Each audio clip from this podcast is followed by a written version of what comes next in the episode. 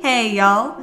Welcome to Your Best Pet Conversations with a Vet. My name is Dr. D, and I am here to educate you on the important topics you didn't know you needed to know. Communication is the key in any relationship, and I believe with my whole heart that if you are educated in a way that you can understand, that'll make you the best pet parent you can be. So let's get started. Hello, hello, hello. Good morning. Happy Friday. All right. So, welcome to Your Best Pet. Today we are going to talk about another super frustrating topic, but trust this one will be way shorter than last week. Last week we talked about chronic kidney disease in cats and all the nitty gritty details of that. If you want to listen to that, go back. Um, it is an hour long podcast, so I'm sorry about that. There's just a lot to go over and a lot of different moving parts to that, and I want to make sure I broke everything down for y'all. But today, we're going to talk about something that's a little similar, but also totally different. Today, we're going to talk about um, actually something that was requested. Um, so if you have a request for a podcast episode, something you want me to go over or break down for you, make sure you make that request on Instagram. Shoot me a DM, um, a direct message. Let me know um, what you're requesting, and then I can record a podcast on it. Um, and break it down if it's something reasonable and something I feel comfortable going over. I am not the best person to go over absolutely everything in veterinary medicine. That's not my forte. Obviously, my forte is exotics, and, and that's what I stick with. But I do a fair bit of cats and dogs. In fact, I do mostly cats and dogs in my regular everyday practice. So I wanted this podcast to be where I get to break down not only exotics topics, but also issues with cats and dogs that are really hard to understand. And sometimes having a little more information, having a little more understanding on what's going on really makes a difference on your pet's outcome, on what, you know, happens long term. And I want to make sure that you get um, the best information possible. And that's why I'm doing these episodes the way that I'm doing them.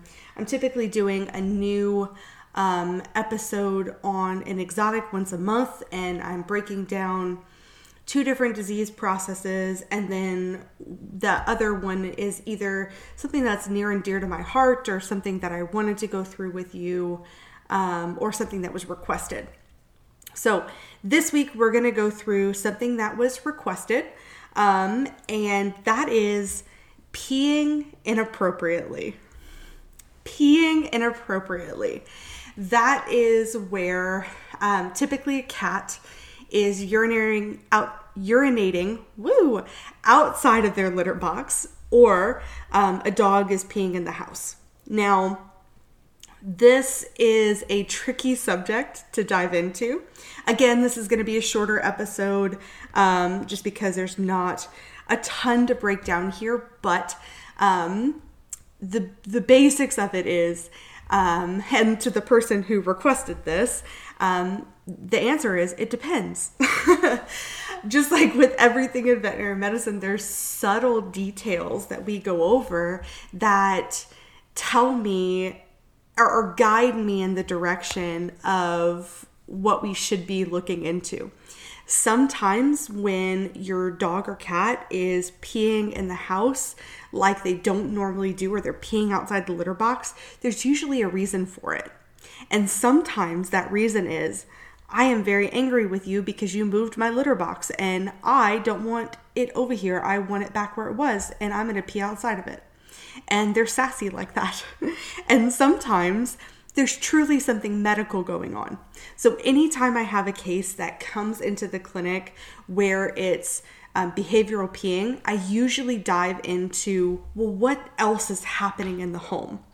Most of the time, your veterinarian is going to ask, um, Is there anybody new in the house? Is there any construction going on? Is there any, have you moved anything? Do you have any new candles or flowers or scents or something that's happening that's different than what is considered quote unquote normal? And to us, um, it's totally fine to get a new candle or a wall plug in or something like that. But to a cat, sometimes that can be a quote unquote perceived stress. Perceived stress is something that should not be stressful, it should not be um, concerning to you or I. However, to a cat, the house is their whole world. If you move their litter box six inches to the left, and they're peeing where their litter box was and you wanted it out of the way, you wanted it in the laundry room instead of in the kitchen because it's starting to stink up the house, that cat is like, I am supposed to pee in the kitchen. This is where I pee. So now I don't have a litter box, I'm just gonna pee on the floor. Well, that's not necessarily the cat's fault we moved things on them and now their normal is different and that can be very stressful.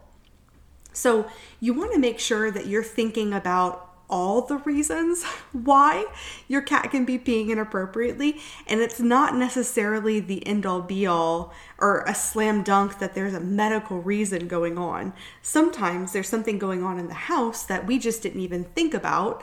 And a lot of the times the owner thinks about that while they're sitting in the exam room and they're like, oh my gosh, we have construction happening. We're redoing our bathroom upstairs you know, of course that's stressful to a cat. Of course a cat is going to freak out, and um, the only thing that they can do to show that they are stressed out is they pee outside the litter box. That happens. So, um, there are like like we mentioned, there's a number of different reasons why a cat will or dog will pee in the house or pee inappropriately. We call it peeing inappropriately because it's not always um, it's basically doing what you don't want them to do. Like a dog always pees outside, but now it's peeing on the carpet in a certain spot, or a cat um, is peeing outside of the litter box. You want them to pee in the litter box. So technically, it's quote unquote peeing inappropriately. Um, so, like I said, there's a number of different reasons why they'll do something like this. Um, the biggest reason is behavioral. However, there are a few medical reasons, and I'll walk you through those right now. The first one is a UTI or a urinary tract infection, and that is what everybody is hoping for. we kind of hope for a UTI because that is something that we can fix. That is something that we can um, make better. We can put them on antibiotics and make that infection go away, and then everybody's happy, right? It's not always cut and dry. It's not always easy peasy. Um, we had a patient just uh, just last week that um, was on her third UTI and she's only six months old. I know, I know. Turns out that patient has something called a hooded vulva, which is where her little her little hoo ha, her little vulva is tucked up underneath an extra flap of skin and that can harbor bacteria, which can give them repeat UTIs and resistant UTIs that aren't going away with antibiotics. Um, and there's surgical corrections that you can do. I'm not going to dive into that today, but there are things that you can do to make that better. Okay, so um, UTIs being the, the other kind of common reason for this. There's a few other reasons, especially in cats. So, things that I think about, especially if it's an older individual, um, or even sometimes middle age, but like 9, 10, 11 years old, I'm thinking about kidney disease, like we touched on um, last week. Um, I'm thinking about a thyroid condition like hyperthyroidism. Um, that can certainly cause peeing inappropriately because usually they're peeing more than normal and they don't want to pee in their litter box because their litter box is already full.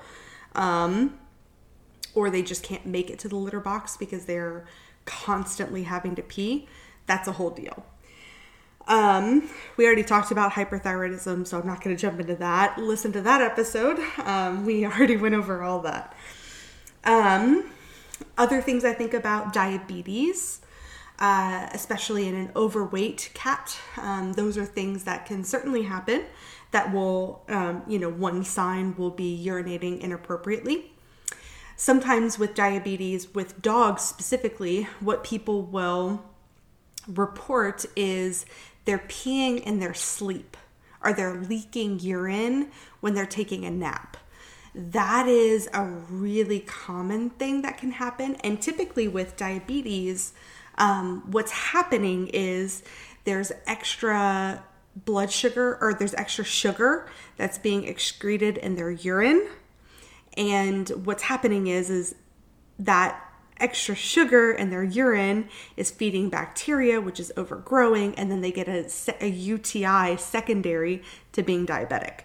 So, and that's a whole thing too, but the glucose that's in there that's spilling over into their urine um, that's also inflammatory so it's irritating that bladder which is making them pee more. Anyway um, i can do a whole episode on diabetes if you want me to. Hit me up on instagram tag me let me know if you want me to do that episode. Okay um, so uh, those are the things that i think about when i think about um, peeing inappropriately, when I think about that, typically um, your veterinarian the first thing that they're going to tell you is well they're going to go through the history and make sure that this doesn't sound behavioral so we're not wasting all of our time. Um, but the second thing they're going to do is they're going to say hey listen we should probably do what's called a urinalysis which is a test basically running their pee um, to see if there's something going on if there's a UTI, slam dunk, deal with it. Um, if they find something extra, like they find um, glucose in the urine, then they're going to recommend running blood work and seeing what's going on. Um, and sometimes your veterinarian will recommend what's called a um, a base or a basic screening, um, just checking everything. So they'll recommend blood work and urine to just see what's up. Um, other things that can happen with peeing inappropriately, and I didn't mention this, and I probably should have, um, and I'm thinking about it now, so I'm going to say it now, is bladder stones. Um, you're not going to see bladder stones on a. Sometimes you can feel them on exam, but not always. Um, you can only really feel them if they're big. Um, and you're not going to see them on uh, blood work or even on a urinalysis. Um, so sometimes they'll even recommend x rays um, because they're looking for bladder stones. Um, that's only if we, um, at the clinic that I'm currently at, um, that's not something that I consider part of the base. Um, and usually we're doing an ultrasound or a cystocentesis. We use the ultrasound to go into the bladder with a needle. Um, we use ultrasound very frequently in my current practice. Uh, we all use ultrasound, and so all the veterinarians. And so if we see something on ultrasound, typically we'll say something. So if I see, hey, that looks like a bladder stone on ultrasound, typically then I'll talk to the owner about it and recommend further testing. Okay, so if we find something medical, obviously we deal with it. But what about behavioral? What do we do? Um, if it's stress related and it's something that's temporary, like construction, usually um, we'll just try and get them through it. Um, sometimes I can prescribe sedatives to keep them comfortable. Sometimes I can, um, most of the time, what I end up recommending is actually an over the counter product called Feliway.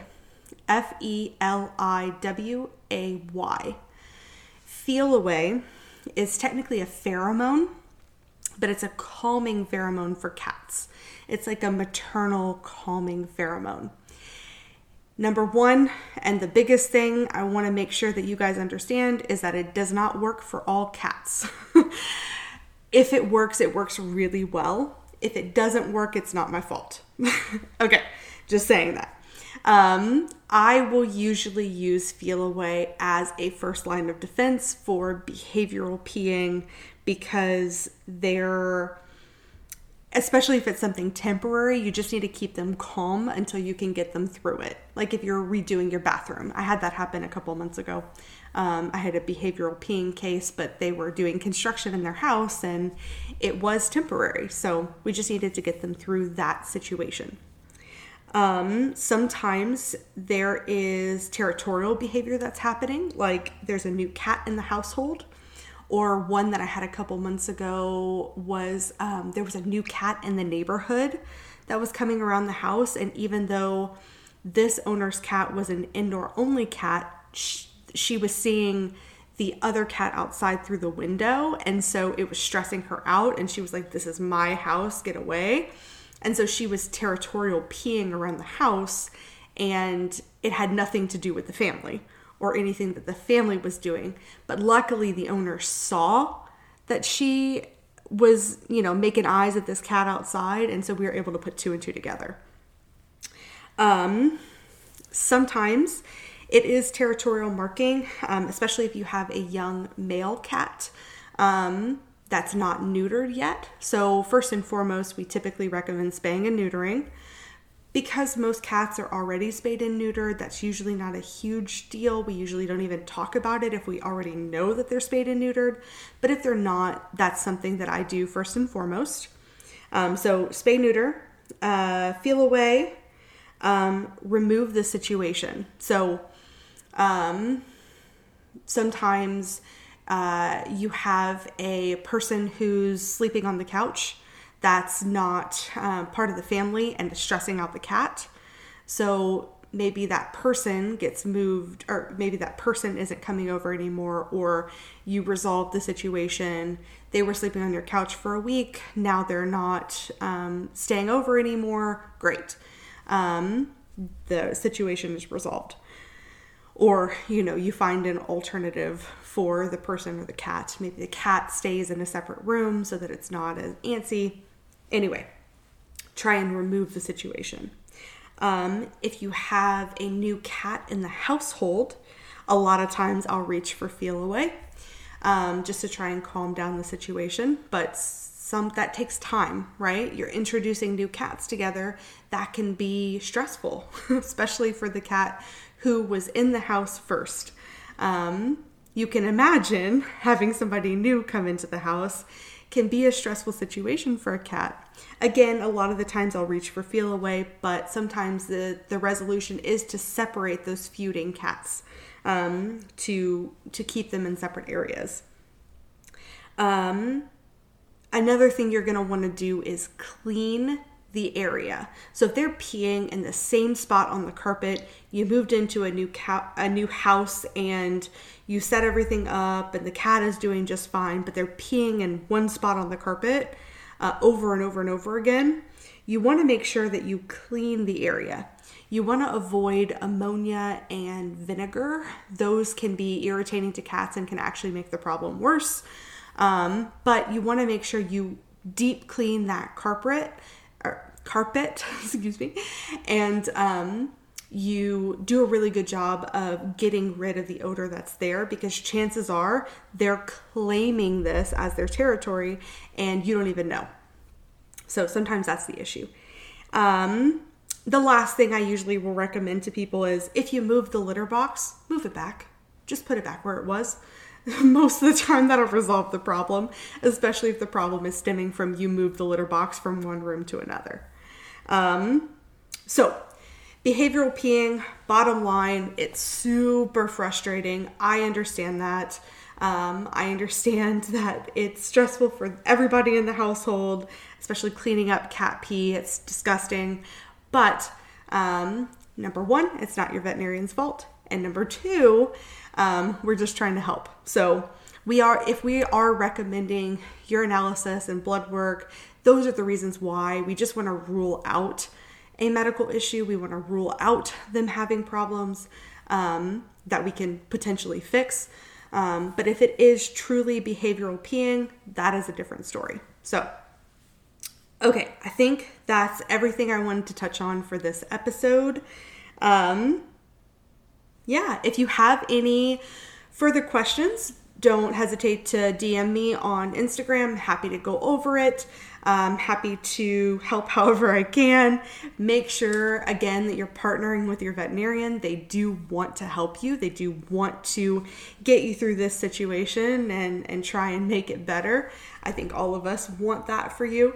Um, and uh, I hope you are living life with your best pet. Thanks, everybody. Have a great Friday. Bye. Y'all, thank you so much for listening. And if you like this podcast, share it with a friend. Uh, if you found it helpful, send it to somebody who you think it would help too. Um, you can like, comment, share this pod on Insta. It's Your Best Pet Pod. Um, and if you love this podcast, five stars only, please, at the bottom. Uh, I'd really appreciate it. It helps the pod grow and reach more people. Until next time, hope you're living life with your best pet. We'll see you next week.